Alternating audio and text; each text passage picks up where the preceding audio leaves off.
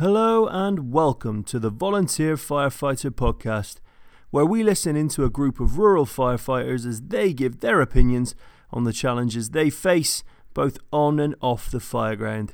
We release a new episode every week, so please hit that subscribe button, leave us a rating, and share this with your fire family and friends. Now, on to this week's episode, where as always, we ask the question Are you DTFF? Hello and welcome to the Volunteer Firefighter Podcast. Uh, my name is Ash, and I am joined by three members of my firefighting family. We have Scott. Hey, are you hosting that? Well, Yeah, I for was the gonna next say, minute or something you're two. hosting. No, I said I'd start it, and then we can go from there. We have Rob, Hi there. and we have Todd. Hello. So Rob has joined us coming out of retirement.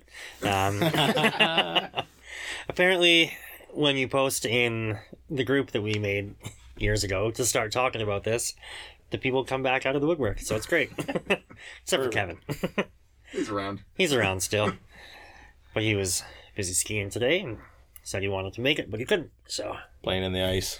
yeah, yeah, we need more snow. That's for damn sure.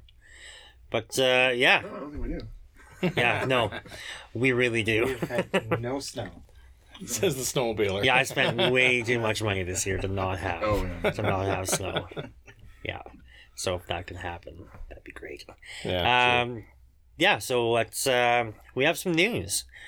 Uh what do you want to talk about there? Let's start off with uh, what's coming up on January the 28th. Uh, January 28th. Uh, so in our area is what we call a Bell Let's Talk Day. So it's basically uh, a day that they've identified uh, to really portray uh, mental health and PTSD and, and, and stuff like that. So not just PTSD, but mental health in general. So being able to, you know, reach out to the uh, to the helplines, uh, you know, just make sure you, you communicate with somebody. Um, the good old saying, you know, share it, don't wear it uh, in, the, in the emergency services, anyways. Um, so yeah, it's January 28th is the Bell Let's Talk Day. So generally in our area, we'll see a lot of social media kind of pushing that as well. Um, and just uh, basically make more awareness for mental health. And with COVID and lockdowns and people being really restricted and isolated, uh, we're seeing a lot more mental health kind of issues pop up. So it's even more important to communicate, keep those social networks going, um, even though you can't necessarily do it face to face. Like find a way to do it. Go for a walk. You know, um, like they're really pushing those social distant walks. Just just getting out and active. Mhm. Yeah. So that's coming up. Uh, I figured we talk about that quickly because that'll happen before we sit down again together. So Yeah. And that's big. deal. That that ties Yeah. into a lot what we talk about too, just it does. our own, you know, mental health wise and uh, in our emergency services. And we're seeing a lot of people just getting burnt out with Yeah. just the restrictions, wearing the PPE, like you know, it's a lot a lot of worry about uh, work in general in the emergency services and then your you know, your life at home as well. So That's right. yeah, it really ties in. And What then, uh, yeah, we got some uh, sad news out of Rancho Santa Fe. Uh, Fire Captain uh, W. Chris Mertz. He was uh, 54 years old, and he sadly passed away uh, of COVID 19 complications. It says uh, fire officials on Thursday night said a captain who worked 30 years for the Rancho Santa Fe Fire Protection District died from complications of COVID 19. Uh, the 54 year old was most recently assigned to Station 5 in Harmony Grove Village. According to the district statement, he is survived by his wife, Canley, his son, Garrett, who is a firefighter with CAL FIRE uh, San Diego, and his two, his two daughters, Natalie Roxanne, um, who both serve in the U.S. Air Force. So, Wow. uh, pretty darn impressive family. I think these guys, uh, um, yeah, they're all kind of about it. It's a uh, sad, sad deal there. Sounds like a Yeah. fairly, not fairly young, but younger, younger guy. Yeah, fifty four. Yeah. Yeah. That's uh, definitely the lower lower end of the age spectrum. That's uh, um, Well, it's just it, like a, a lot of when this all kind of started rolling out, the big fear was you know just mostly the the elderly or immunocompromised, Mhm. you know, and there's a lot of um, people middle age and younger people didn't really think it would affect them. Mhm. Um, you know, media had a lot to do with some of that as well, uh, but just just a testament to show you, you know, him being in the emergency services, you know, it's uh, it, it does affect them. I mean, he's he's not the only. There's, there's been many other uh, healthcare workers and emergency services that have passed away as well. It's just his was the profile that kind of popped up here the other day for us to talk about. But yeah, sad news though. Our best to uh, any family or friends and those departments that knew him. Yeah, ab- absolutely. Uh, and then lastly, news. Um, Rotary yeah, stuff in our your Yeah. um, FR awards. Yeah, so every year for the past couple years now, um, our local Rotary has had a uh, First Responder Awards gala. Um, so pre-COVID, it was uh, a big formal affair. We'd uh, show up in dress uniform. Uh, they'd invite the emergency services, and uh, we would we'd pay for the tickets um, as well. For I think there was any extras. If you were invited in the emergency service, you didn't have to pay, uh, and then at some other spouses, you'd pay for the ticket, uh, and then a certain amount of general public as well. And they make a fair amount of money off that event.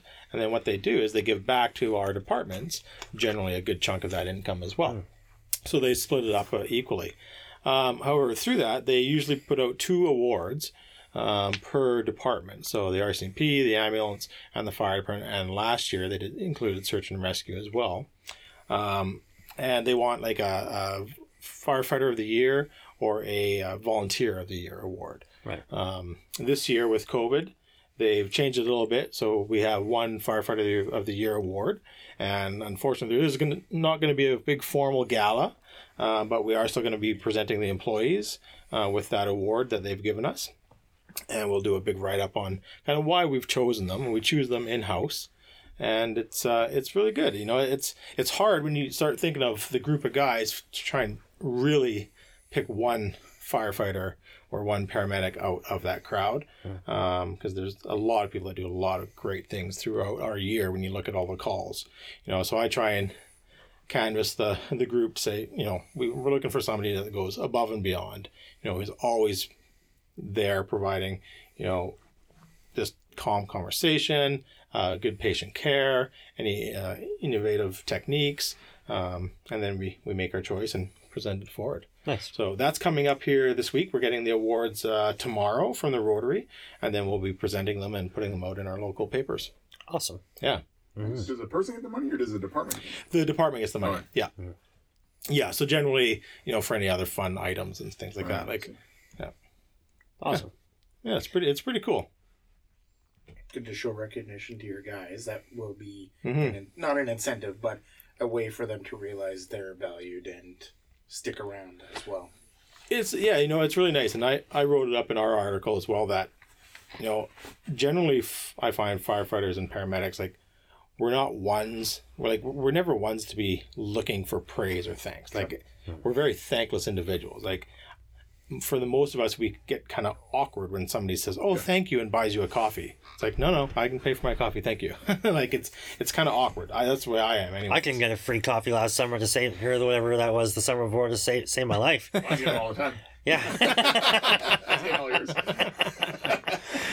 but it is it's great recognition, you know. Um, and I think that's that's really good for those individuals. I, well, there's that joke.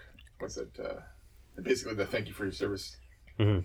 And my wife doesn't understand. Like it's like kind of a joke in the fire service, and Right. like military guys are always making like people thank you for your service. You know, like, and we always thank each other for our service. yeah. Yeah. And then Mat Best from uh, Black Rifle Coffee actually, he has a book called "Thank uh, Thank Me for My Service" or, or "You're Welcome for My Service" or something like that. yeah. But it is nice. Yeah. No, first that's a, awards. that's that's a pretty cool thing. And uh, maybe lastly, we'll segue.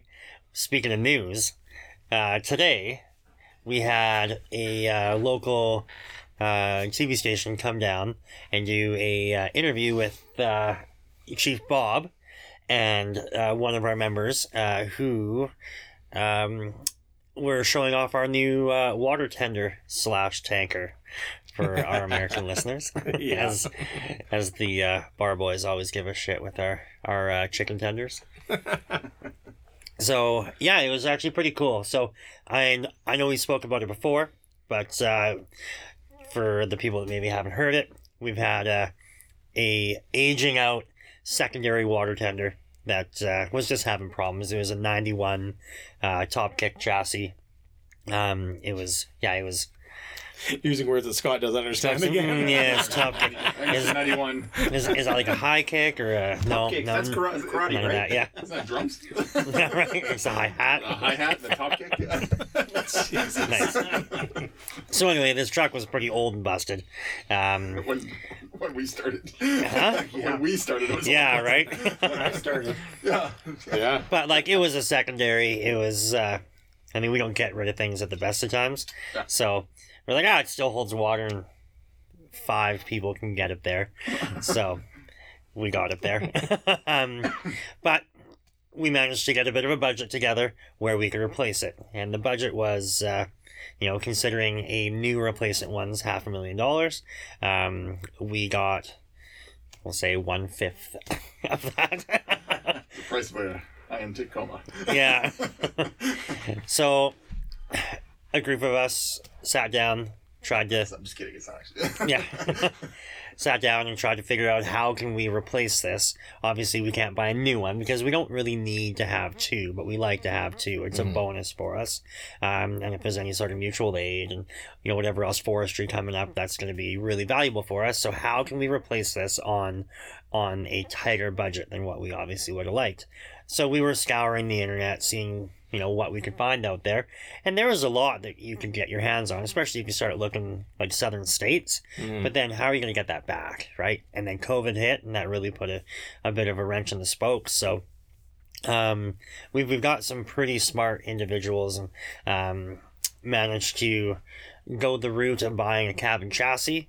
Putting that together, we reused the tank off of the old tender, uh, and then a manufacturing facility in town, uh, which is Dennis, who has been on um, our department for years now. He has made um, the first out, which we talked about from Monkoff Manufacturing. That's right. Um, they ended up putting together the body for us, and uh, yeah, made a beautiful piece of equipment for a fraction of what it would have cost us if we would have went out to purchase this new.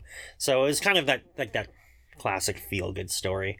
Um, and yeah, the news caught it and wanted to come down and have a chat with us, and they came down today. I did a quick story with Dennis and Bob, and um, talked about the new unit and how it all came came to be a little bit more in depth than what I just said here. But um, that was pretty cool. And then while that was happening, we got a fire call and buggered off. Yeah, it had its first run. yeah, so it got got put into service on Thursday night and got its first run today. Kind of, kind of cool. Um, yeah, it's, you can tell it's made by firefighters, right? Mhm. 'Cause, Um, sometimes when you, we get trucks, they're they're like it's one of those things that are made by like an engineer. I know a lot of like Pierce and all those guys, like you know Nick's works for Pierce, but Mhm. a lot of those um, manufacturing companies have firefighters in them. But Yeah. I think sometimes they forget, or they were they're they're too long out of the service maybe, Mhm. and then these trucks get built, and sometimes you're like, well, why would that be like that? Yeah. well, it's the way. That's just the way it is. It's the way the computer. That's how you build trucks. Yeah. Yeah. Um, whereas you can tell with this, like there's, you know, there's drains in certain things. You're like, oh, Mhm. that makes sense.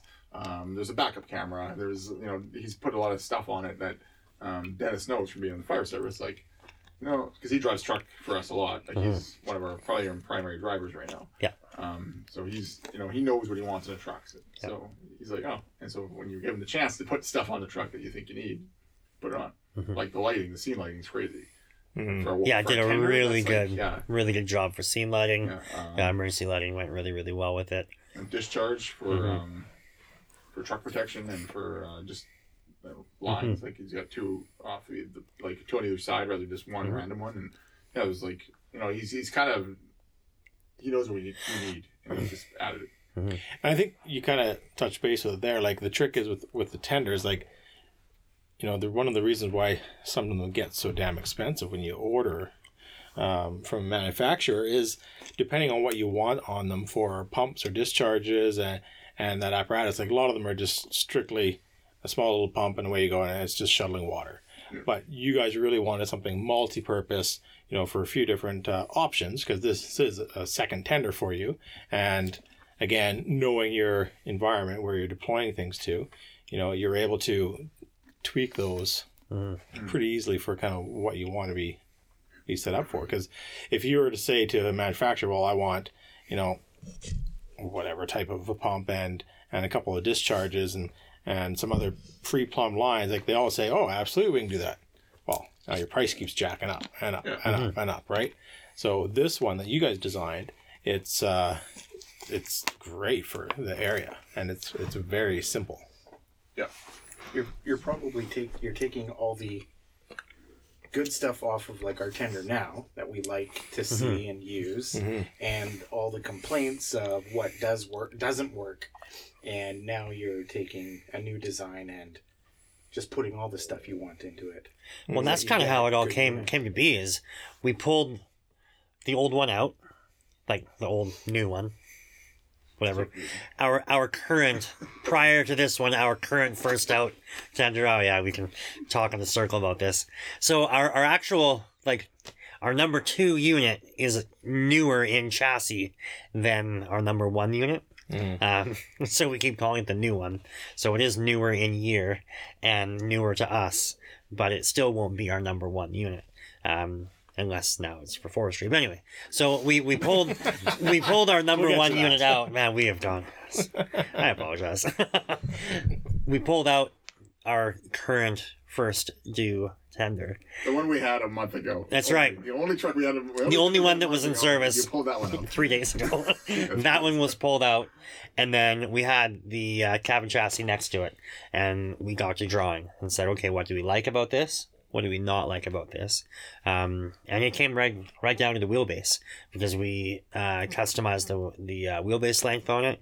Do we want to make it shorter so it's really good access to things? Do we want to make it not as short where we can have extra like pass through cabinetry, uh, lots of storage? Uh, what are the options here? Um, and there was a group, I think it was like five or six of us, that all got down, you know, together and said, "This is the good, this is the bad. What do you think?" Uh, gave all of the ideas, and then Dennis took that back to his brother, and he started to build it in the CAD, and came came back with some drawings, and yeah, kind of came up with what we have now, and it's a beautiful piece of equipment. But also for people listening like that, the you took the tank off the old truck Correct. and kept that. So when you got the the cab and chassis of of your new old, what are we calling it now? Wild, the wild Tender man- two. yeah, tender one eight two. Um, yeah, so you had that tank, so that's why it worked really well. Like when you guys shortened that frame, put Yeah. the tank on, and then you could really start seeing what you wanted for that custom cabinetry and everything else around it. Absolutely. And with the amount of cabinets we have on it right now, you cut off what five feet off of the back end of that. Yeah, Chassis? there's yeah, it's about five five foot less. there could have been a lot more cabinets on there. Well, at one point we were talking about putting a, wasn't it, we were going to put a pump up. We are going to put like a pump deck actually up on top. So of it. pump panel, Yeah. Yeah. hmm Could have put living quarters in Well, there there we, too. we also going to put a uh, catwalk. hmm It was going to be like the true Mad Max. It's still pretty darn close, but bass yeah. Oh yeah. Scott strapped to a pole, waving back and forth. Well, I, I, I think I went to Dennis at one point. I'm like, uh, so where's the guitar stand and the front with the guitar playing? Yeah. Right? Giant speakers. Oh yeah. It's a pretty badass looking truck, even Mm-hmm. before it had all the stuff on it, because just the the way it looked. Yeah, its overall So- size and um, you know, it's definitely the most powerful in the fleet now for sure. So Um, when we talk about what you guys have on it for discharges in your pump and yeah, we can for sure. So it, that- it has discharges and a pump. So Yes. yeah. you know you Yeah. know the pump size and stuff. I do know, do not know the pump size on it. Mm, I know it's a It's a Kubota. It's a and it works really engine. good. it is, yeah. The best. Yeah, Rob's got no ties to Yes. Kubota. yeah, uh, it's. I think it's exactly the same as what's on. It's the Thunder identical. One. Yeah. And on the So, um, Yeah. Mhm. Dennis, That, that's the other good thing. Yeah, you got three matching Pumps. Yeah, pumps Yeah. on them. Yeah. I think the nice thing is the dual discharge out the Yeah, back, at the back. Mhm. two and a half out the back. That's Yeah, actually, one thing beneficial. you know on uh, Thursday night when we brought it out, we brought it out on the training ground. While and while we were doing the foam practice, uh, you and I were talking like, hey, let's see what, what that rear discharge will do. So uh, you actually attach the water wall to Yeah. it. Um, the water wall, like, well, it shot. What's I think I measured out it was tw- sixty feet. I think ish, probably a little bit farther. Um, that's how far out it was shot. So if we were gonna do a like, like um, lay a wet guard, you could easily drive down a like simple dirt road and lay a wet guard that's sixty feet wide. Mhm. Um, that's only off one side. So Yeah. yeah, yeah, because you, you soak the duty truck and and throw shots. Yeah. I come over to the duty truck. I'm like, Ooh. it's like this. It's like this thing of Ice around it. I'm like, mound. No, it worked really well. Um, it would wouldn't shoot as far if we were running two water walls off the back. Yeah. We Mhm. did have two nozzles off the back as well, but the pump pressure out the back, just because it's two two and a halfs, That's a lot. doesn't have enough. Because it wasn't really designed for that. Yeah, no. Yeah. Mhm. But I think if you were to, um, like purposely design, not a water wall, but like that kind of a Like nozzle. Yeah. nozzle, some sort of a deal, right? That's neck down a bit, a little bit more pressure, uh, but less, because it's like it's a pretty big fan. Well, That- the water wall. inch, two and a half inches. Yeah, like it's massive, right? It's throwing some water out where you, where you could more direct it. Where this was spraying, like sure it was sixty feet out, but it was also sixty feet straight up in the air. Yeah. Where, where you know we don't need that if you're going to be laying down a wet guard. So if you focused that that pattern, you could probably then get the other side spraying as well and still be super effective out both sides. So Yeah, it had so it had those discharges. It has a what is it, three quarter forestry line out the back. yeah, Well, so it's got a forestry line coming out of the back, which is awesome. Um, tonight actually we just started to do some sort of rudimentary setup on um, a couple Two hose beds. uh, cou- a couple hose beds. Um, we got some tools set up on there. It was Um, kind of just so we if just so go we somewhere- could yeah get we just started to think about what what could happen with it what what could be used uh, we're definitely going to spend a lot of time outfitting all of these cabinets and and all the rest of it uh, coming up prior to spring because that's when this thing's really going to shine when it comes to forestry season but uh, as of right now it's in service and ready to rock um, it's light but Mhm.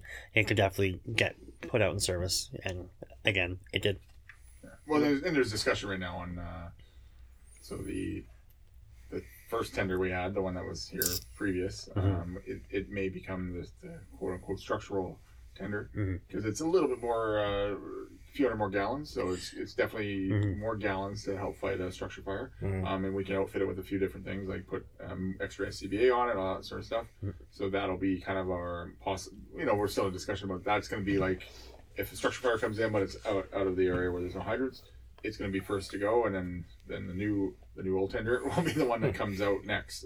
But if it's wildland, we'll flip that. So then the, the Mhm. new one we just got built, um, it'll have more forestry related stuff on it. Um, forestry line, and we're actually talking about Mhm. rather than like a few, about probably about ten podcasts ago, we were talking about making a supply drop off the back Mhm. end of our truck, um, off of our flatbed, um, high up. But um, now it's like, okay, we got all this cabinet space. Let's do the supply drop right inside these. I keep calling it supply drop, but Mhm. that's really there's no other way to explain it. Like you know, inside that um, Yeah. inside those cabinets, we have so much cabinet space, we can do that.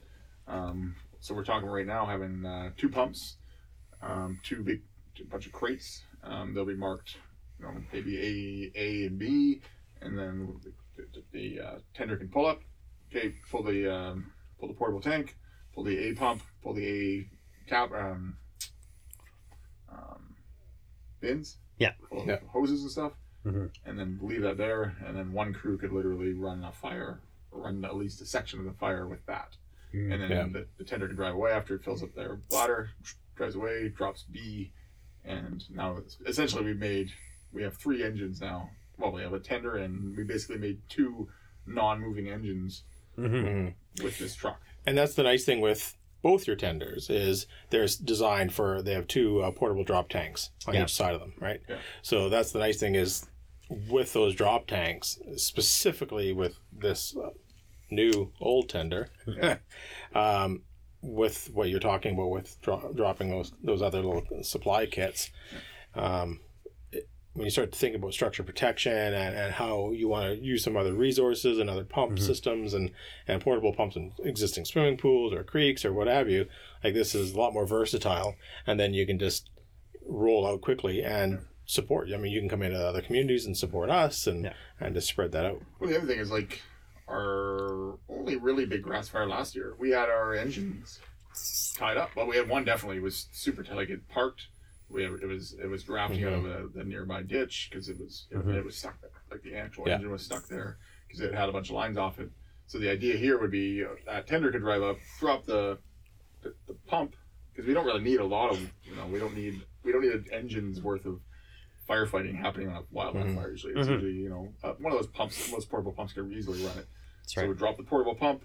Um, we could easily unhook the line, connect it to the portable pump, and the engine could back up, and now it could be ready to carry on if there's another call like happened on that fire. That's right. So it could easily Mm-hmm. I think just to tie all of this together, I think that grass fire be- was the last call that the old, the old tender, like oh yeah, because it was stripped right down. the retired tender, it only had at that point in time it was a truck and a tank, and that was it. Like And no it, cabinets, entire cabinets we had ripped off. It was, Mhm. it's like Yeah. nothing left of it. Because I was going to say, how many times have we been at a call and maybe there's something else that comes in? Mhm. It's nice not to have that engine tied up where it's fighting a brush fire. Now you're scrambling, taking five, ten minutes to Yeah.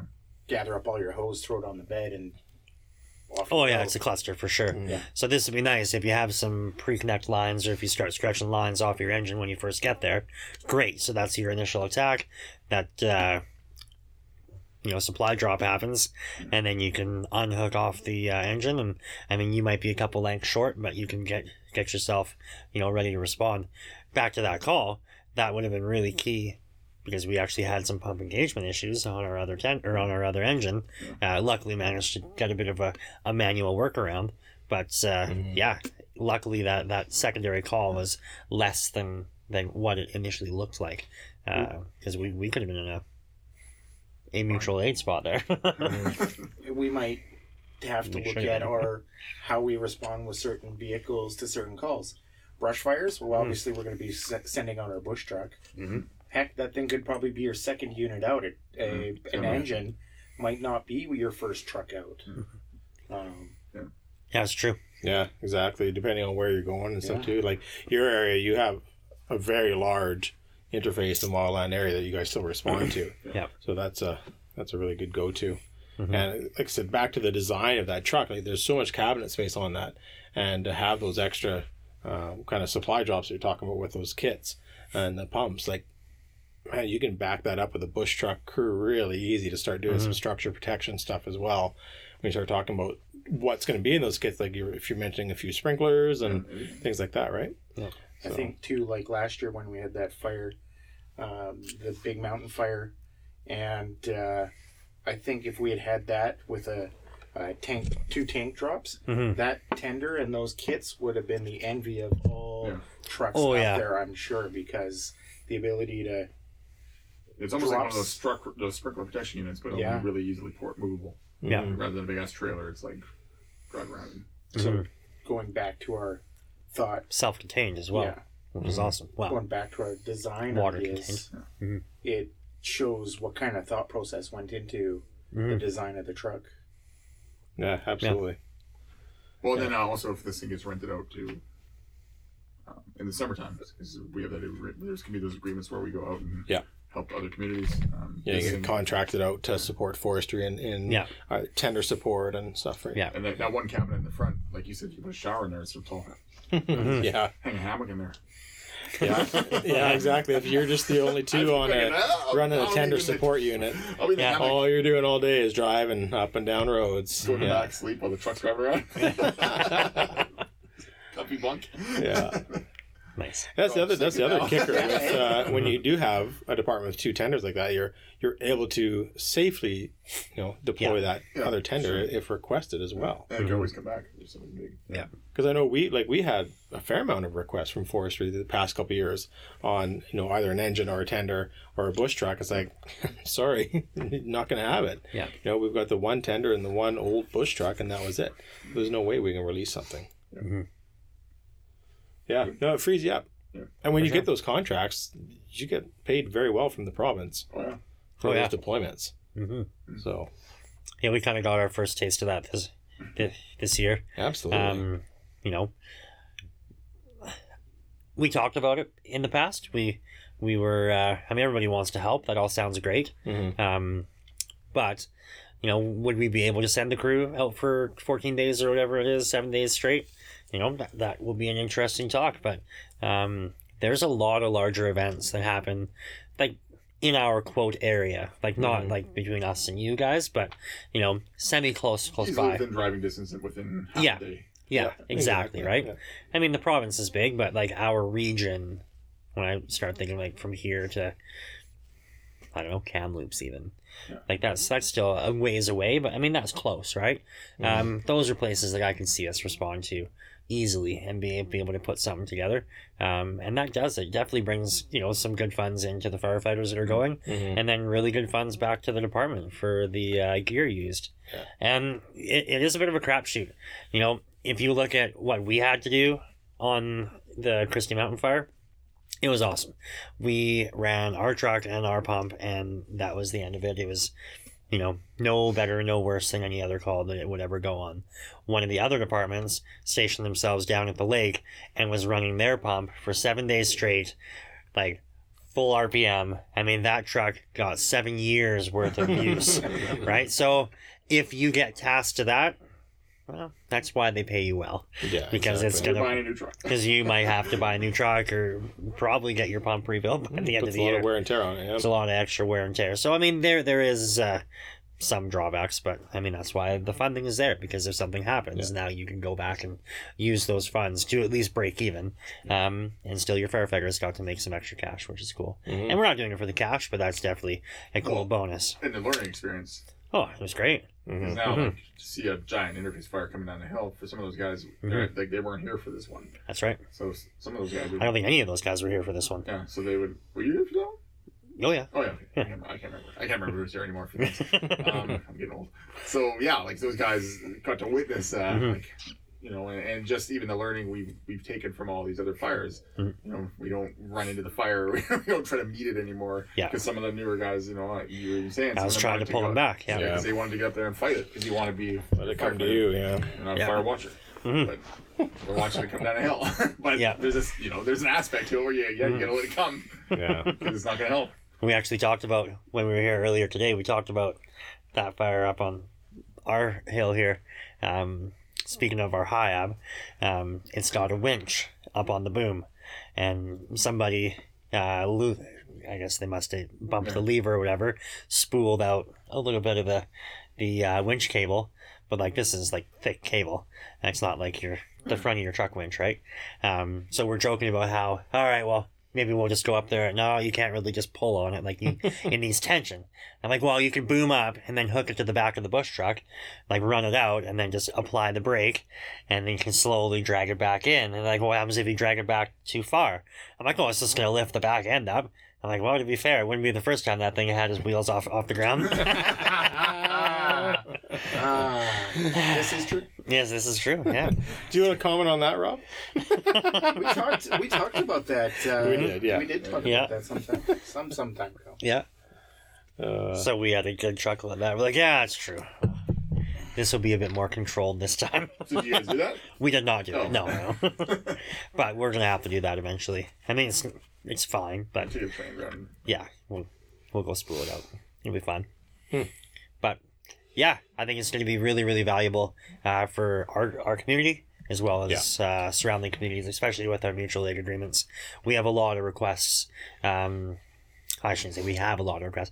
We have a lot of possibility for requests for water supply uh, when you start looking at you guys if, if you're you know taking on some uh, surrounding areas um, our friends up to the north there they they uh, i mean we're pretty much automatic mutual aid for them when it comes to structural protection um, and it's, it's definitely going to be water supply so it just it just makes you a lot more comfortable sending that resource away too, absolutely knowing that you've got another unit here to supply, and then it can be called back upon. Right? Mhm. That's that's huge. Um, it's like during those Christie Mountain fires, there, like, you know, you look at some of the departments that are showing up, and even some of them were were small. mm-hmm. Um, but it's, but it's a long ways away. I mean, at least here, if you know you guys are down helping us or we're up helping you, you know, if we have to go back, let's you just you got to go, you got to bail. Yeah. You know, our mutual mutual aid agreements are only you know so good. Um, but it's uh, I think it's a great purpose built truck for kind of the direction you guys want to go with the forestry application as well, which is perfect. Um, and then the other thing that you kind of talked about in the beginning is that like it's, it was all local businesses that contributed to it. So you guys, Yeah. one the the community, the town saved huge, and uh, just with COVID and everything else going on, it's so nice to keep all the work local. hmm It's huge. Yeah, it was really And it cool. looks awesome. um like this thing's so massive it wouldn't fit in anybody's paint booth so just somebody that we know made a makeshift booth and like he's a professional painter but uh, made a makeshift booth so this could happen not in a paint booth and like it turned out looking beautiful uh, we have a uh, a tire supplier in the department so those Mm. guys got got together and we we had to put some new tires on it obviously dennis was the Surprised you can go bigger. hey Surprised with studio can go bigger. They always want to go bigger. i know right yeah they still They're pretty big. But yeah they're it's still pretty Yeah. damn big um i mean dennis was the the big key factor on the backside of it but uh with uh junior he's a um lifetime member here uh retired lifetime member uh he was the the uh smarts and being able to put it together uh swapping the tank over getting the balance right he actually called me while we were up at the at, at the fire call today Gotta go there. Uh, well, feel? that and he's like, maybe drive drive her over the scale. he's like, Oh, if, yeah, if they he open the gate, yeah. I'd be curious to see what you know exactly like now that it's in service, not with all the gear on it yet, but full of water, cabinets on, Mhm. like completely in service. Uh, what does it tip the old scale up? And I'm like, oh yeah, that'd be sweet, but we didn't gain access to uh, to that part of the call um, until we started to dump off water. So, yeah, he was probably just like, "Is that 182 going?" I'm like, "Yeah, it is." He's like, "Ah, that's so awesome." so it's cool to see, like you There's say, like of everybody. pride, right? It's Yeah. a lot of pride. hmm Yeah, everybody locally put a lot of work and effort into it, and to see it just unfold and now being used, like it's perfect. I mean, Yeah. even when you strike a truck committee and all that work and it finally arrives, it's still a good feeling, hmm but not the same when your own guys actually physically built it. Yeah. Yeah. We'll throw up some photos of it um, on the Facebooks and the Instagrams there. Yeah. Um, when we post this live there, so yeah. Yeah. Maybe a picture of the uh, the pump and stuff too that we can't remember the size and stuff. on. Have to get some details on it. it is Yeah. a great pump though. Like I, like It those is. Kubota engines, like they're they put out a lot of. Oh, yeah. Pressure. Never just a three little, a little three cylinder diesel, and it's Mm-hmm. tied into the. they fuel call it like a system of the CVT or CS. I don't know CVSA. I don't know. And, and there, there's some letters that go along with it. See, see something. See. No, I've never had a problem. Like that pump's always started Yeah. on the other tender. It's always Yeah. started, always ran. Never had a problem getting water. Yeah. It's awesome. It's a diesel, Yeah. you know, a small little diesel Kubota. Um, runs right off the uh, supply tank for the vehicle. Mhm. The nice thing is that cabinet. So we didn't talk about the cabinet that that pump is in. hmm It's pump and roll, so we can pump Yeah. and drive down the road. Um, but in a way where we don't have to ca- have the cabinet open hmm and have the buzzer sounding off in the cab. Yeah. You can have that closed, and Dennis made it in a way that any of the heat generated in that cabinet can vent out Yeah. and not overheat. So, Mhm. um, Speaking of, again, the thinking going into everything. and speaking of a place where there is no heat, um, in the cab, Dennis put a, a cooler, like an actual cooler that is uh, Electric. electric. So uh, Mhm. as soon as uh, well, I guess when it's always it's always on. 'cause Yeah, I think if it's plugged in the shore power Or uh, it's driving. or it's driving, it's got an inverter. It's got a cooler. Uh, so it's got a uh, cooler. for water, so nothing to Mhm. crotch water or hmm pants water or pocket water. That's perfect. Yeah, so those long, long fire calls or whatever. Or if you're, up, or if you're, if again, if you're doing Mhm. this out of town work, And you're You, deployed. You're- le- that you go legitimately there put your and- lunch in Yeah. there. Yeah. Yeah. you know, because they, you know, a lot of those camps they'll give you some lunch to take. Mhm. And by the end of the day, you're like, oh, my mayonnaise. And it's, Well, still it's, warm. uh, Uh, yeah. gonna see it 'cause I'm hungry. Yeah. Uh. Remember the, uh, the the story the guy told us? on Into the Facebook? comments. Oh yeah. what Ah. do you say? You had mud in the shorts? Just, uh, Well, he some shit his mud in pants. the pants. Yeah, I know. What- you guys have that message? Yeah, you got that it, God, yeah. I can't remember his name. Yeah. Oh. Yeah, that it it came in. I was just I I was sick just just just about to yeah. I was just about to do something and I saw bing. I'm like, oh, what is this? I'm like, oh man, that's that's great. You got Todd? in a moment. Alright. but anyways, yeah, that cooler thing, that, even that cooler idea was like that's amazing. Just yeah, I know I know other you know you can buy there's lots of engines that have that now, and I think was it that was it jokingly a coffee maker or was that actually a coffee maker on one of those trucks you saw? Oh no, I think there's like it's like it's like legit. Yeah. Yeah, I mm-hmm. mean it makes sense. I guess Yeah. out on call for a long time. Mm-hmm. You just use the water off the tank. I would hope not. Oh, yeah, some purple water. Filtered Yeah. through the coffee machine? Or? Yeah, triple filtered. I don't think so. I mean, if it comes out brown already, do you really need to filter it through it? I don't know. Maybe old- Well, yeah, on that, uh, I, I don't know if you guys saw, was it the Fort Garry truck that was here in the summertime had a uh, pump operator mister. Yeah, so In the cab? No, Like like oh, pump operator. Oh, so sorry, it's side pump panel, yeah, yeah. yeah. and uh, he's like, "Oh yeah, look at this. There's a secondary little small tank, whatever it was, like twenty liter tank or something that you could fill up." Um, so it wasn't coming right out of the the uh, supply tank, uh, and there was little misters that would It's when it, mist you're out. working Yeah, really hard. yeah. I don't want to say Oh, the but pump it's the operator. sewage pond water. Ugh. Yeah. Ugh. Oh, I think I've had it. I can't find it. Jake Cook. So why don't we read it? I'm gonna want me to read the whole thing. Yeah, absolutely. Uh, just listen to you. just listen to your latest Probably should have said his episode. name. Oh, it's fine. Shout out. Shout out to get Jake. sure, there's lots of those people in the world. Jake Cooks. um, had a memory of an uh, MVC call we had last winter. No casualties, just extrication. Um, I'll just skip some of it. Um, icy roads. Uh, he was second on scene. Uh, one pump rescue showed up. I started pulling out of jaws and pump. Stopping there, I will note that I had been dealing with a bit of a stomach bug. Ugh. the constant dilemma if you go to the call or not. Yeah. Don't want to miss it. But So with one foot firmly planted on the sandy portion of the shoulder, the other on a fairly slippery spot, I gave the usual single pull needed to start the uh, power unit and slip. Hmm. That felt somewhat wet. Oh.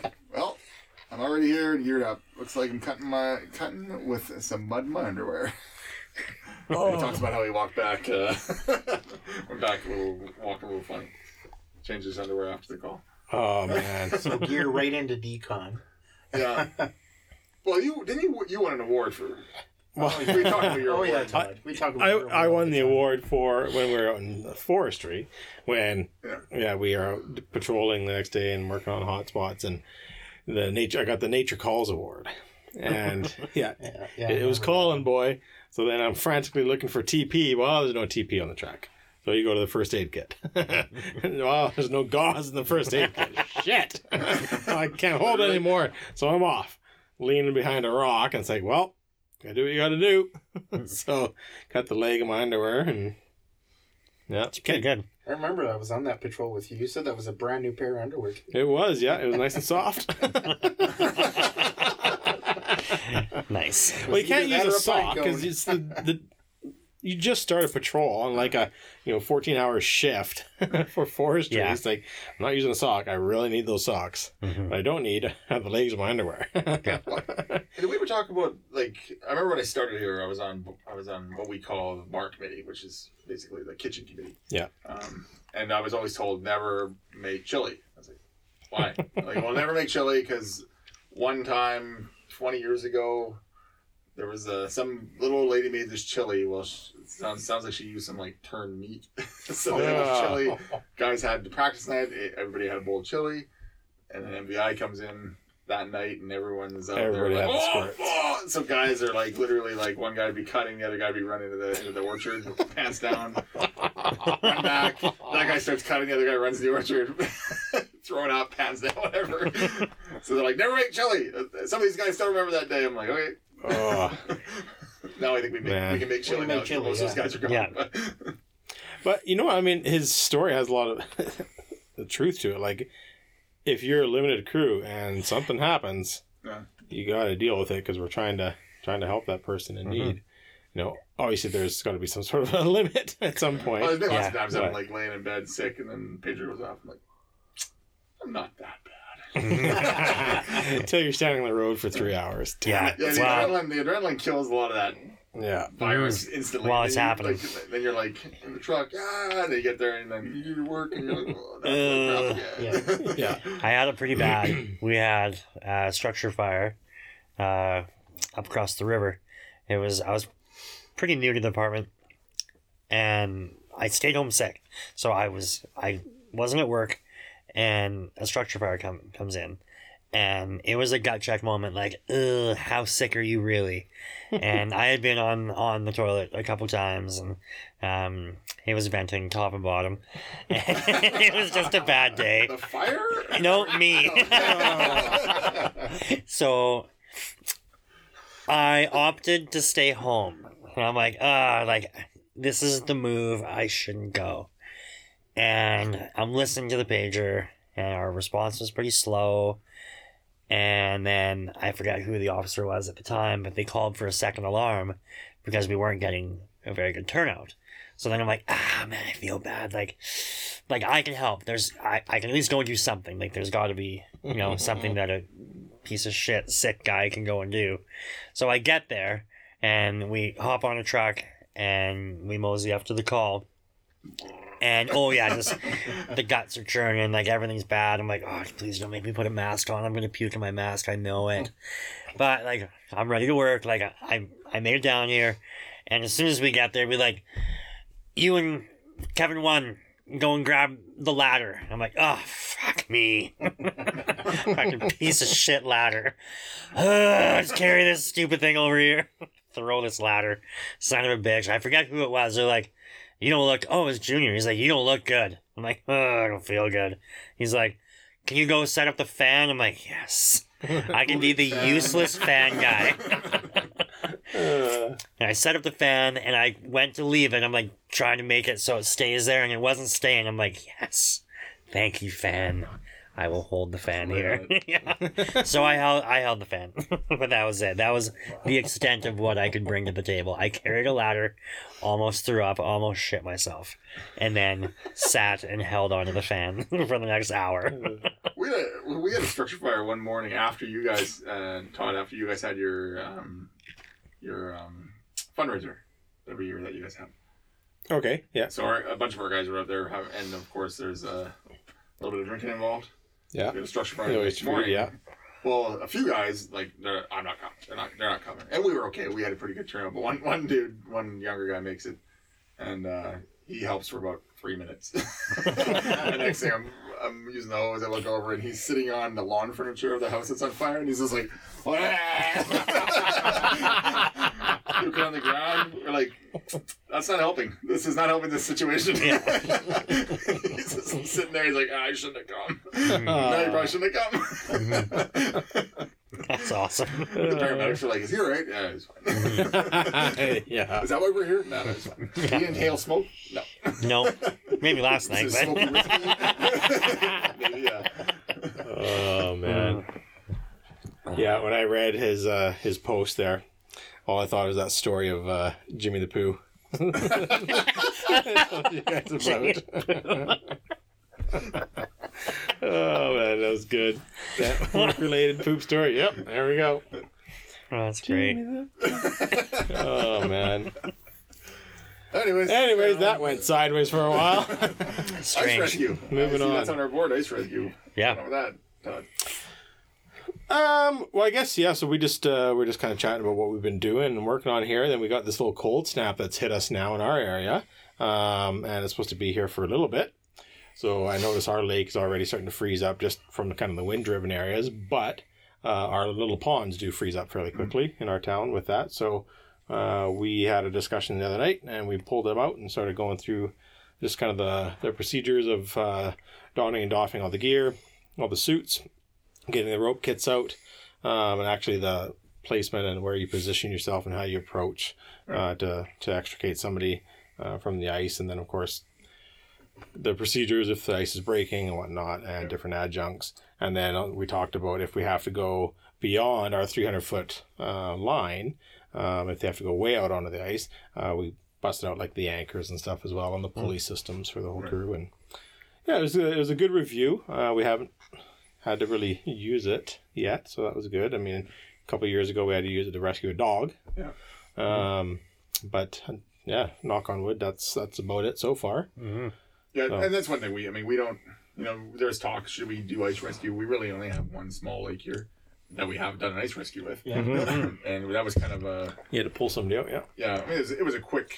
You know, because really, I mean, ice and we do swiftwater. So Mhm. we do swiftwater rescue. You guys do ice rescue because you guys don't have really swiftwater in your. No, we're at the all. we're at the end of the channel, yeah. Yeah, so we have so we have like twenty kilometers of swiftwater. Yeah. Well, quasi swiftwater, and then and then obviously it ends at your lake. Ends up in our lake, yeah. You you have the ice rescue portion or flat water rescue portion. We have the swiftwater Mm-hmm. portion, but a lot of that can be you know trans like transverse or can be mixed Yeah. into each other, right? Because um, you know we have the gear for swiftwater, so I feel in a well, and that's what we did in a in a in a quick situation. We we kind of hobbled together uh, a way to rescue this kid that fell on the ice.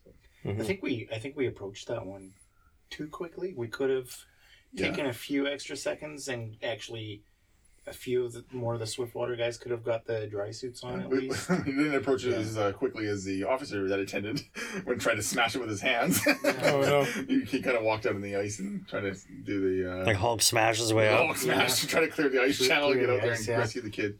Because you know you're watching somebody drowning and then Mhm. they'll start to slide under because they're you know they're starting to lose strength. Hypothermic, yeah. Yeah. Um, But you're talking about like we tried in the summer. We tried your hose idea yeah. with the inflatable hose, and you want to try that with uh, the ice this year. Yeah, because really the inflatable hose, that's what it was kind of made for, was those, you know, because I mean, if the ice is totally thick, there's no problem.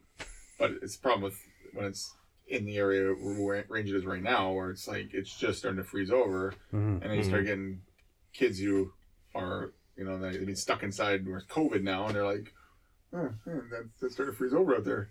Maybe go play some hockey outside, but it's like it's like only frozen for like 30 feet and, and then uh, then it's getting pretty thin after that so now is the worst kind of time right you know in the next few weeks when the ice isn't frozen enough to skate on but it's looks frozen enough for Yeah, it looks like it's doesn't iced off. Yeah. So people start getting out on the on there and it hasn't really been frozen all year so now you know, people are kind of jonesing for the hmm for the frozen pond Yep. um, yeah so you know i'm thinking I, we want to test our our hose again. We're gonna Mhm. just you know really simple a few feet out just to see because because again it's for that distance you know 50 foot length.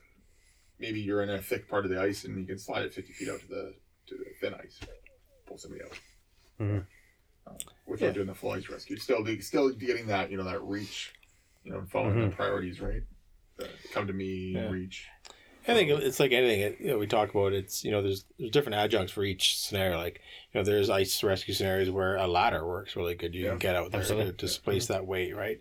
Um, there's other times where yeah you're putting somebody in the water tethered to get them. You know like or then there's just you know maybe you know uh, the inflatable hose works. Maybe you can grab them with something else. Like Mhm. there's all these different styles for it.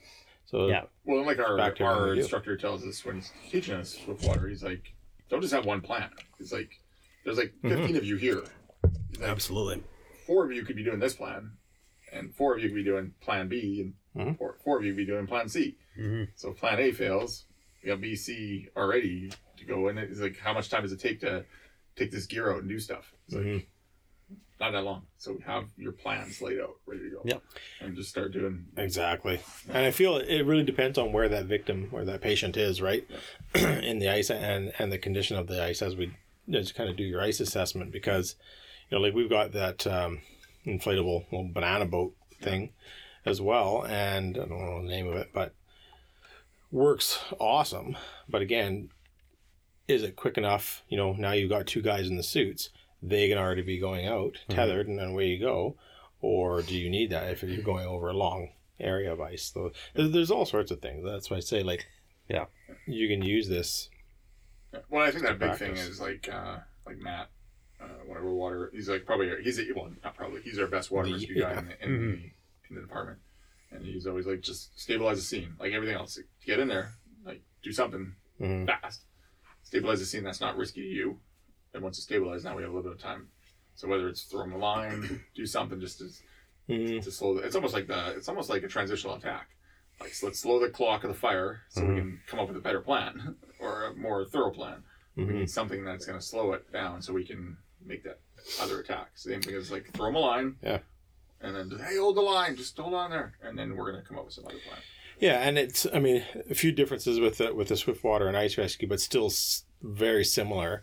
Is you know like once we make contact, we're now liable for that patient. Like Yeah, we, we can't Yeah. lose that contact.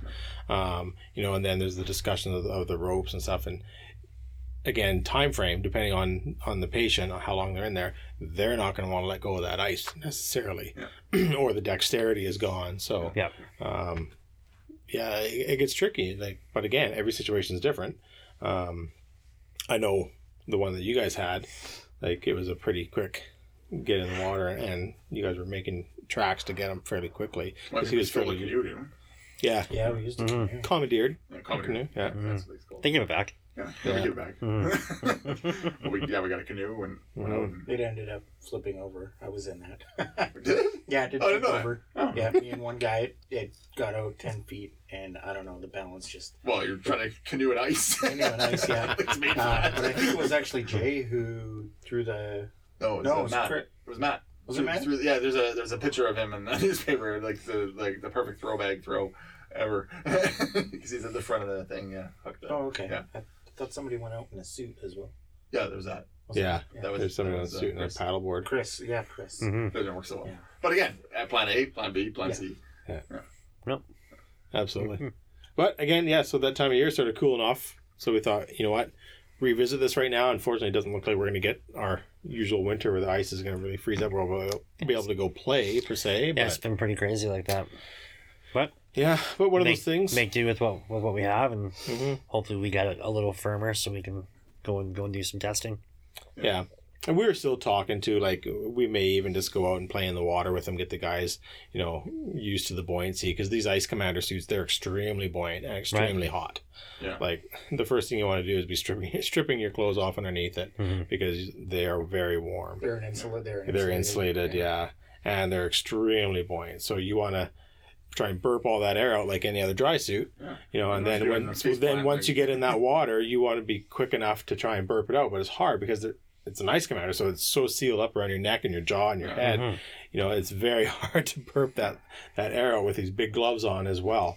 Um, but if you don't, it gets Yeah, right? You, you guys know you guys know know purge valve like a regular dry No. suit? No. I haven't seen your ice commander, so yeah. I mean, we No, have, we have dry suits for water rescue, obviously. Yeah. Ours are Mhm. Yeah. designed for No, but extreme cold, but it's Right. you know quick in and out. Yeah, I don't. I'm not too savvy on the ice rescue portion of it with those suits in particular, but I would think a dry suit purge valve would be the cat's ass for that because it's a pain in the ass when you're too buoyant in that Yeah. thing. Yeah, Yeah, I mean, I mean, part of the dry suit, I guess, is because there's pressure while you're going down, so Mhm. you're not necessarily you're in you're not then down that that level in the water where No, but when you turn into an inflatable guy all of a sudden, and you it sucks. Yeah. Yeah. Yeah. Mhm. Uh, what else? Uh, so seminar. We've been talking about seminar for years. Um, Hmm. obviously, we were gonna have seminar this in 2020. It's not a lie. We actually do have a We have- seminar. yeah, we have- Yeah. Um, we were talking about seminar happening, and it's Mhm. you know obviously COVID happened and it got canceled. Um, typically it happens in uh, spring because it is called the spring seminar. So um, it's probably not going to happen again this year, just because uh, the way it's looking right now, there's a lot of restrictions going on. Um, you know, uh, you know, vaccines are rolling out, but now there's a little bit of delay with Pfizer. Um, and it's we we know it's not happening. Like we, it's Yeah, It's pretty no much way it's gonna happen. um, Yeah. even if all the firefighters, because it sounds like we're going to be in phase two of the rollout. Mhm. Um, even with that, I don't think we're going to hit that, that magic number where they're going to open up for public for uh, for large events. Yeah. So that pushes it to possibly looking at the fall. But you know, in the fall, it's getting close to like you know kids are going back into school. Um, hunting season's happening. Yeah. sorts of things. So and it's also now we're going to basically screw over the next department next year in May because If things are open fully, things yeah. are open. So, um, so we've actually been having a little bit of discussion about maybe doing. Uh, not even a mini seminar. We, we were calling it like a mini summit. I don't know what the difference is, but it's like a, you know bringing us bringing the Summit sounds cool. Yeah, Summit a sounds bit more awesome. professional. Summit, Summit sounds like we're about to go to war with somebody. Careful. but uh, we're talking about maybe you know just inviting local, you know, local Mhm. eight ten departments from our region to come to our training ground for a day in like September, and um, this is again initial initial phases, but you know having like not just us teach because it's our training ground, so obviously we know what we have, but like a car is a car, so. If we went to your department, Don, and said, "Hey, Mhm. you guys want to teach uh, some interesting skill you guys do for AutoX? Um, we'll teach something that we do for uh, structure fire. Uh, we'll get another department to teach command. I don't know. We'll Mhm. teach all these different things, Mhm. um, and it'll be one day, and then at the end of the day we'll have uh, barbecue, and you know it's obviously if these some of these conditions get lifted, even if it went back to like the fifty, you a group of fifty, that would probably be more than enough. Yeah. Mhm. Um, but it might be something that other departments can do all over the place because I mean, as long as you have a training ground of some sort, you could Mhm. you know, it, it's a lot less work to do it this way because um, it's kind of onus is on each department to to bring something. It's almost like Mhm. a potluck of a potluck of skills. Right.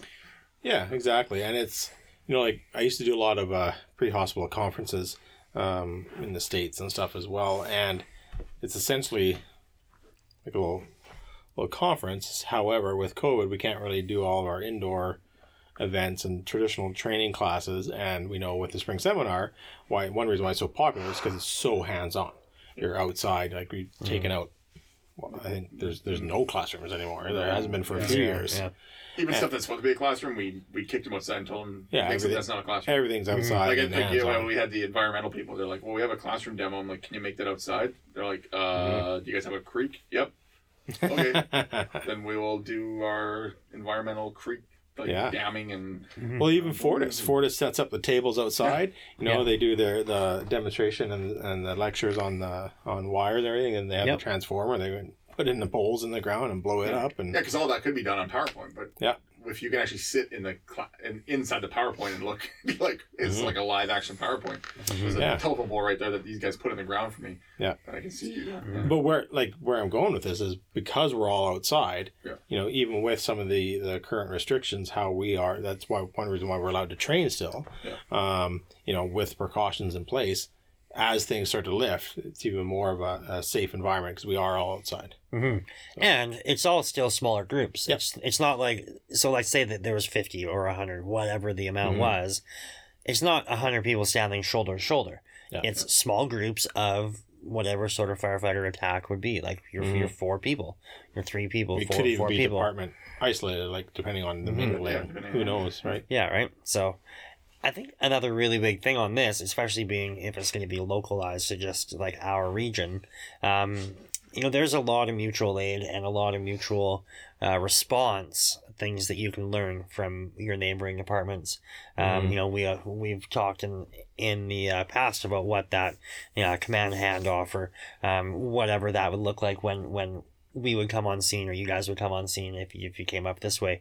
Um, what like what are some tips and tricks that you guys do while you're on scene? What are some things that we do that we just do, but we don't even Mhm. know is cool or like is different than other people. So being able to train side by side with all of our our local departments where they're teaching and we're teaching, um, and everybody's getting some hands on and some really good visual. I think it can be really beneficial when it comes back to that uh, mutual aid stuff as well. Yeah, Mhm. and I think bringing different departments in it's different than because a lot of these seminar, not even our seminar, but a lot of these um, um, like IFSTA and all those kind of things. Yeah. They always bring in these like badass instructors, right? And he's the man. And Mhm. people are like, oh yeah, this guy. But sometimes like the other guy, like the local guy, might have some pretty cool stuff. Yep. But he's not. He doesn't have all. He doesn't have like a Facebook following and uh, Mhm. all this other stuff behind him and all these Mhm. certificates behind him. But he, they might have some cool thing they do. So I think showcasing that in a smaller setting is good rather than bringing in some hotshot guy from somewhere Mhm. else that basically has the same ideas, but he just managed to brand it, and package it a certain way. That's right. Yeah, and I think too, like that's that's one win is with communicating with our neighboring departments. You know, having those conversations, always going with their training officers or whatnot. You know, knowing that hey, well, for example, like, hey, you know what, Scott does really well at this. You know, and he's got a really good uh, you know take on this skill and Quite teaches it. Bumper. Yeah. But then you know, so each department is able to identify that person in their group and then maybe present bring something something forward. I think I like that. it might benefit other departments too, their training department, if they're going to teach something, Yeah. to Teach further their aren't skills, teach people teach people that aren't in their department, and get used to, you know, teaching other people mm-hmm. because you get used to teaching our guys a certain way, and you know you got the guys that kind of staring off and this and that. Yeah. Our I guys think- are the. yeah, yeah, but it might just be good for Our instructors are that too. Well, maybe, but it might be good for their instructors too to come and teach somebody different. Oh, for sure. Yeah. Just realize, hey, I'm It's a whole different this right, program. I'm teaching Yeah. this wrong. Mhm. You know, I, I need to do this differently. Yeah, you get different engagement because you're like, um, Yeah. you, you can't use local terms like, oh yeah, yeah, we have this thing, but we Mhm. don't have that. Oh shit, okay. So do you guys have this? Yes, we have that. Okay. So then you can kind of you have to you kind of have to keep your your instruction broader than so focused on your department stuff. So right. I think too, it'd be good if if we do this. It would be good too. Um, we're doing for- it. No, Yeah, for, for, for other departments to meet maybe Bob. the crews of other departments, kind of get a Mhm. rapport going with everybody. That way, if you do ever have to go do mutual aid, Yeah. that you kind of know who you're dealing with, Exactly. who those guys are. Mhm. Um, I mean, we have a good relationship with you guys. Maybe not the guys north of us. Have we um, never done any mutual aid? And for we've never done any mutual aid for them. Well, Yeah. last Well, year, but last year, yeah. it Mhm. was we weren't really on scene with them, so we don't really get to, to meet those guys. But even Yeah. like we were talking I was on about, scene with two of them. Yeah. and, like, Yeah. and, and that's it, right? but we were talking about um, as officers going to meet the other officers of the other departments that we might do mutual aid with For sure. Mhm. to s meet and say, you know, if ever we show up on a scene, you know, kind of what we're expected of us and how you us want us to do stuff as officers, meeting officers and stuff like that. Yeah. Yeah, and we, that's what we kind of talked about before is like maybe starting something like that and just starting it as a tabletop, Yeah. for example, and then you know at least that officer group uh, for that mutual aid can have a discussion because we do have like there, there's similarities the way everybody is supposed to work uh, with you know incident command systems and ESM. You know, like we all understand that we know the pecking order and the chain of commands and the terms and stuff. However, we all know also those are used very loosely in certain Mhm. scenes.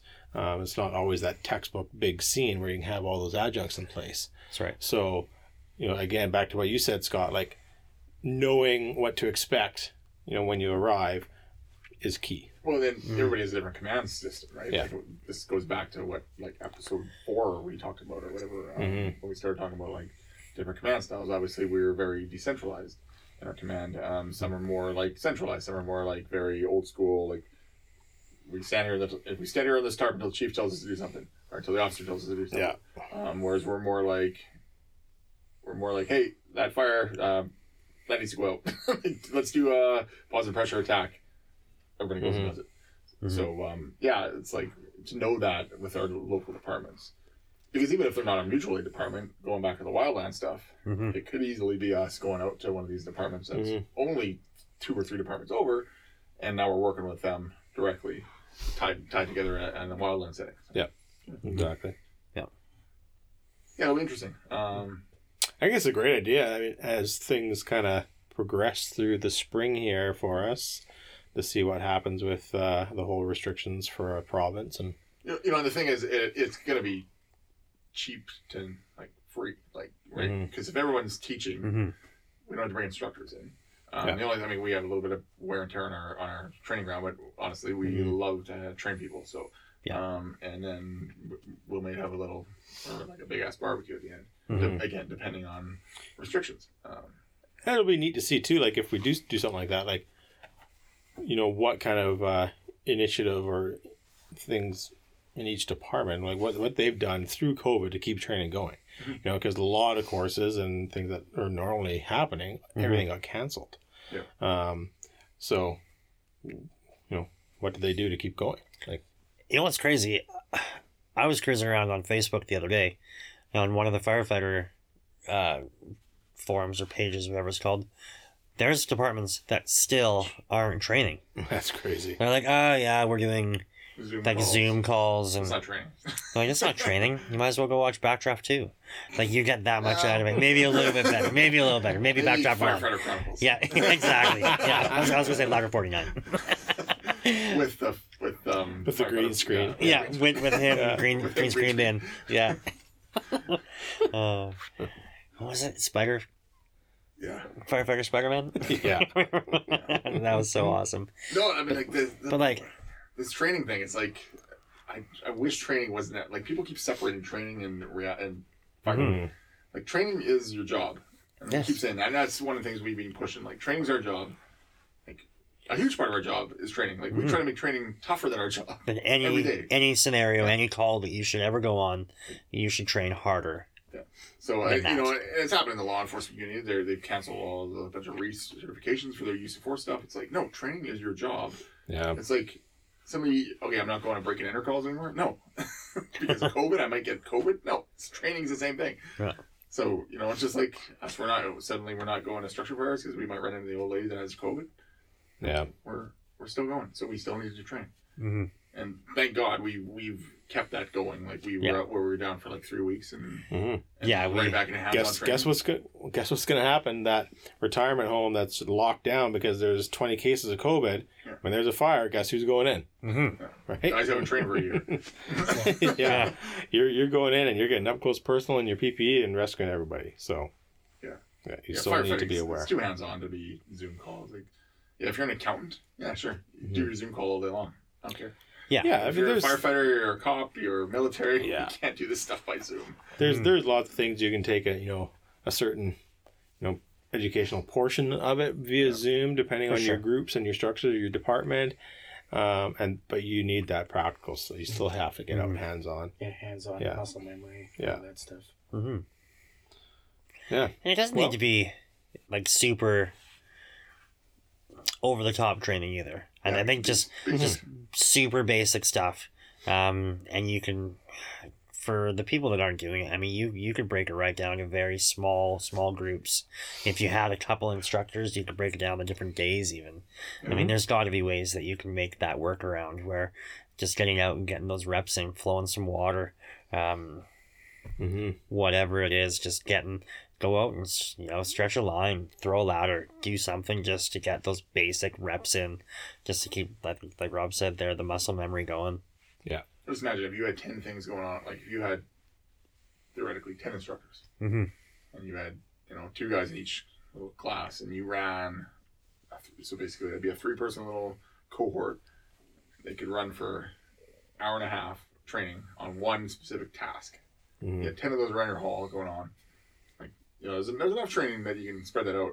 So mm-hmm. that's 10 weeks worth of training because every week you just rotate the next group. Yeah. The next. So you could, that's a lot of training you could do just Yeah. in small little tiny cohorts.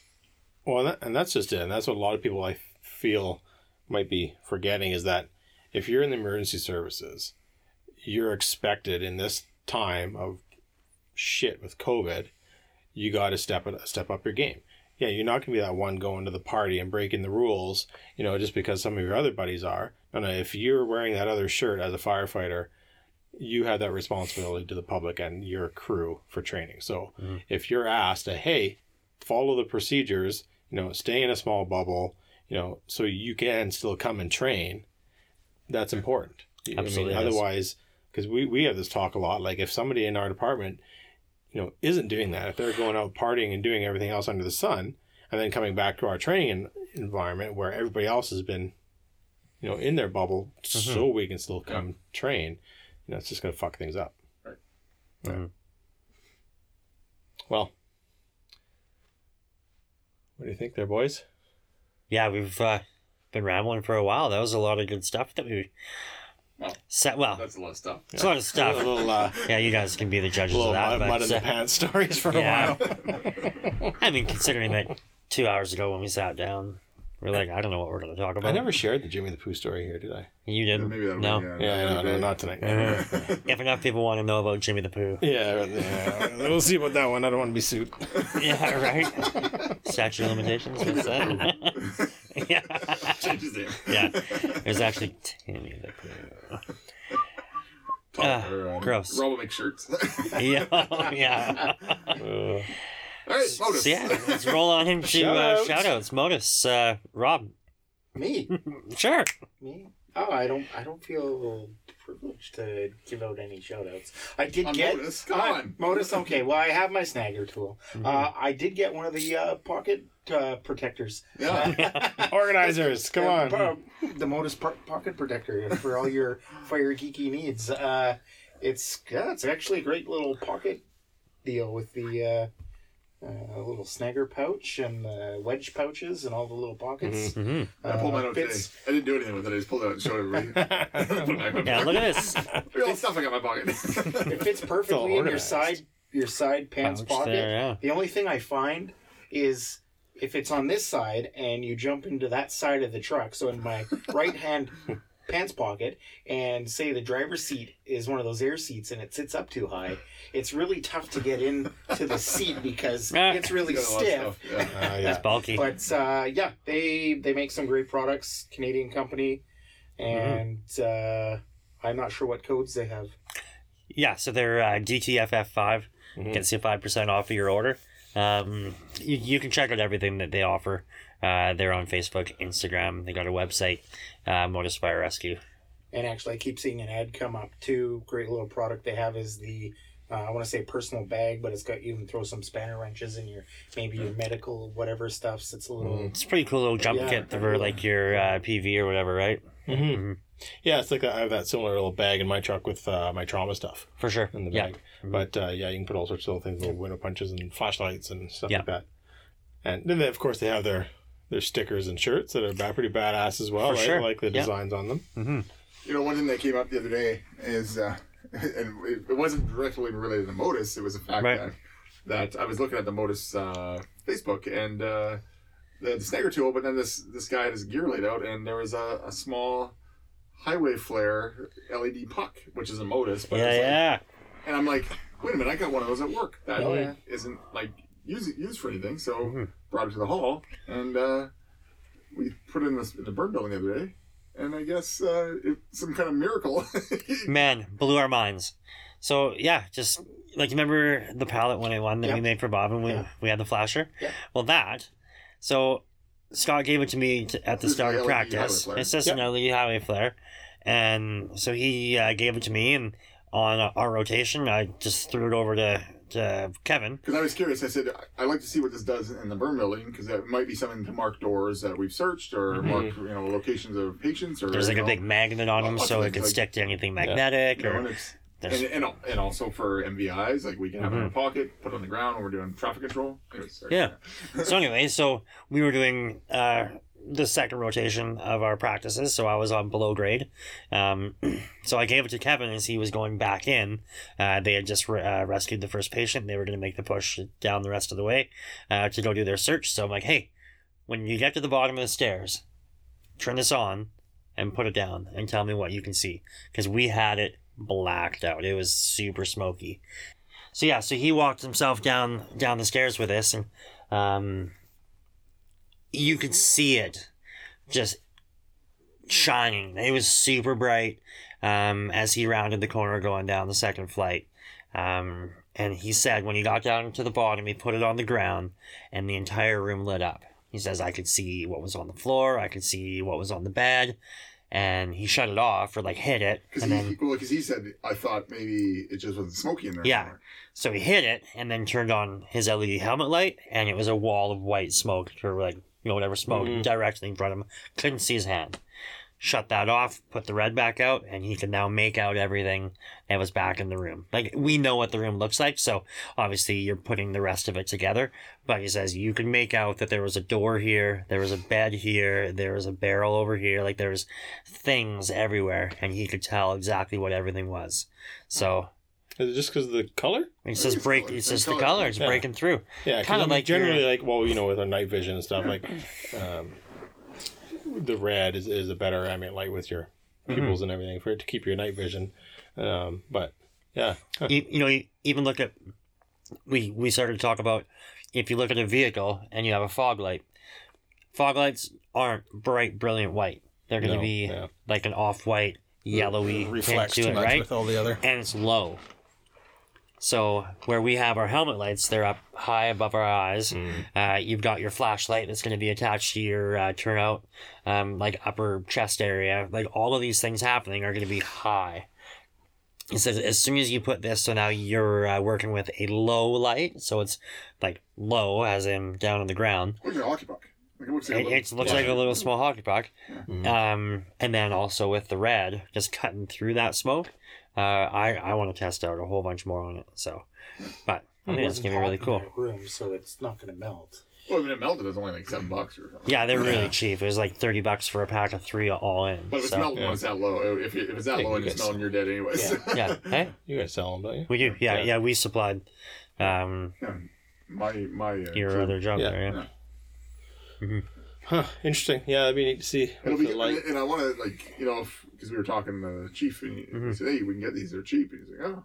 And then if everybody has one in their pocket, like we said on an MVA, if everybody pulled it their like if everybody on the scene, you know, there's like ten guys on the scene, Mm-hmm. everybody pulled it their little LED thing, put it on the ground. They'd freaking replace the cones. Well, maybe not replace the cones. It would Mhm. it would assist with the cones. Yeah. And the good thing is they got a magnet, so you can stick it. You literally stick it with the side of the car if the car's half on the Yeah. on the on the ditch. hmm So got- do we still got one in our uh, duty truck? Yeah. Because it's they're handy if you had to toss one out the window that's what to Bob was mark saying. our uh, uh, driveway. Yeah. Yeah. Drive in a roller Mhm. rather than trying to drop a cone, just Yeah.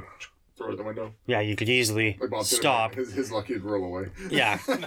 You could like just pop the door open, drop it down ne- next to you, and then keep on driving to get yourself into the ro- or into the scene.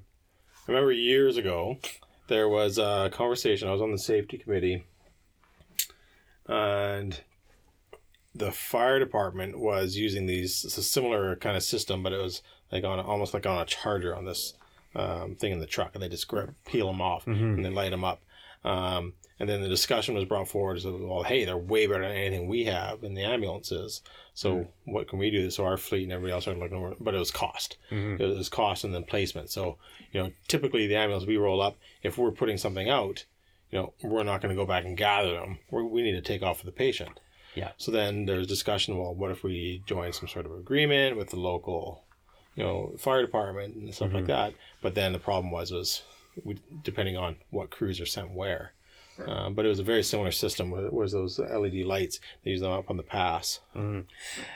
I looked at so when I was talking with you, we looked at that first set, and they were like super fancy, Yeah, they're rechargeable in the box. rechargeable in the box. So like you plug in the case, the case charges Yeah. while they're attached to it.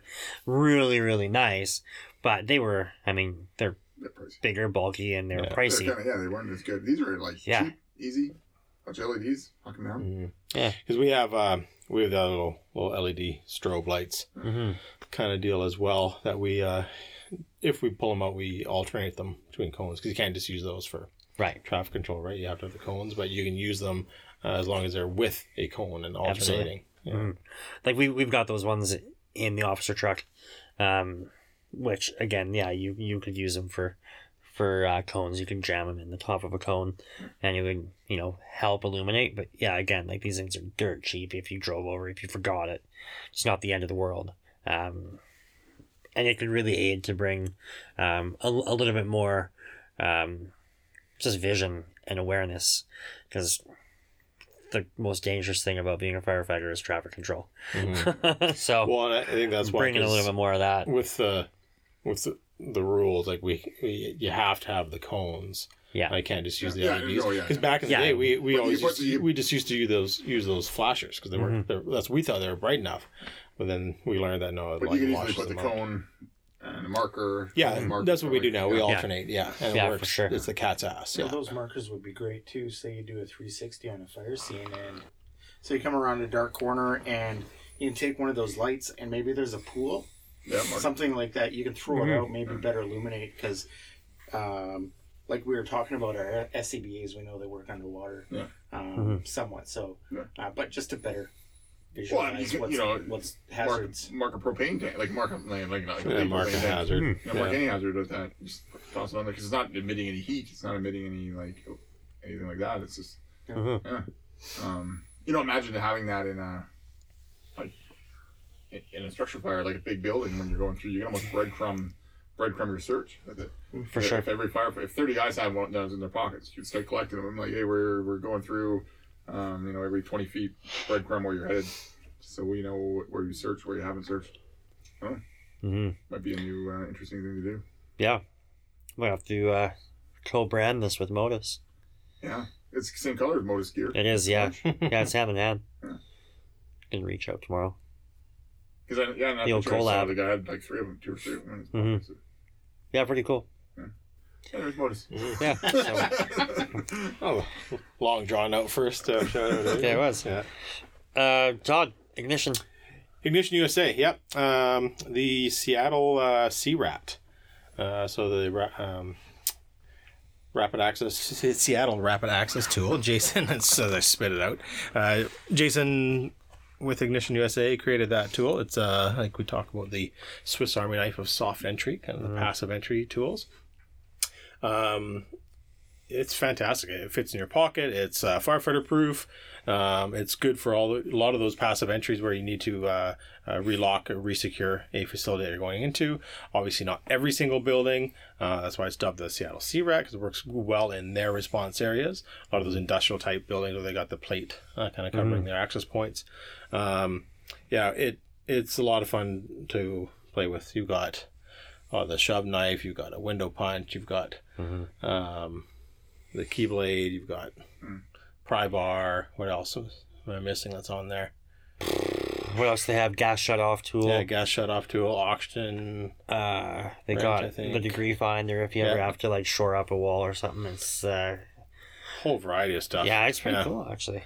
But uh, yeah, it's great. It's small. It's uh, and again, this is the trick. It's, it's small. You can fit in a small little tool bag or your pocket. Mhm. Um, yeah, the uh, Seattle Sea Rat rapid access tool Mhm. uh, from Ignition USA, and we're gonna try and uh, get a hold of Jason to see if we can get. As far as I know, discount it's it's still live. It's alive. I, I believe we're still live. Um, we should probably get it changed, but I believe it's still live. Because you just didn't Yeah, know it what is. you're doing in the end. Yeah. Oh man, it was it did so well.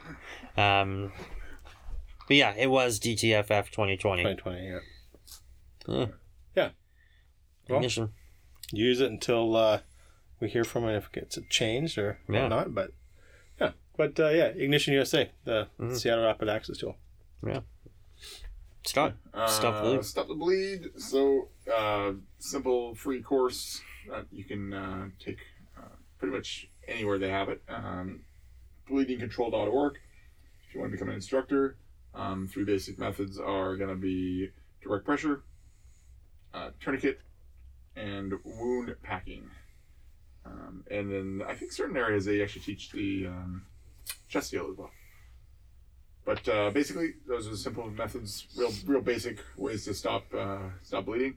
Um, everybody should know, whether it's kids, whether it's adults, whether it's first responders, Mhm. uh, myriad of people should know this. So, look, Yeah. look a place up. Hopefully, it's. I think they're teaching more now. But I noticed that uh, watching the football game today, there's a pile of people in the stands. Yeah. Yeah. Well, I, I didn't quite catch where they're playing, but Mhm. yeah, more and more I saw. like there are um, distance and stuff through the stands, but it is a yeah, it's of people. like super under capacity by Yeah. by every stretch of it. But uh, yeah, football's got fans. Uh, Supercross has fans. I I saw that uh, Houston had uh, had fans in the stands, like very low capacity. But Yeah.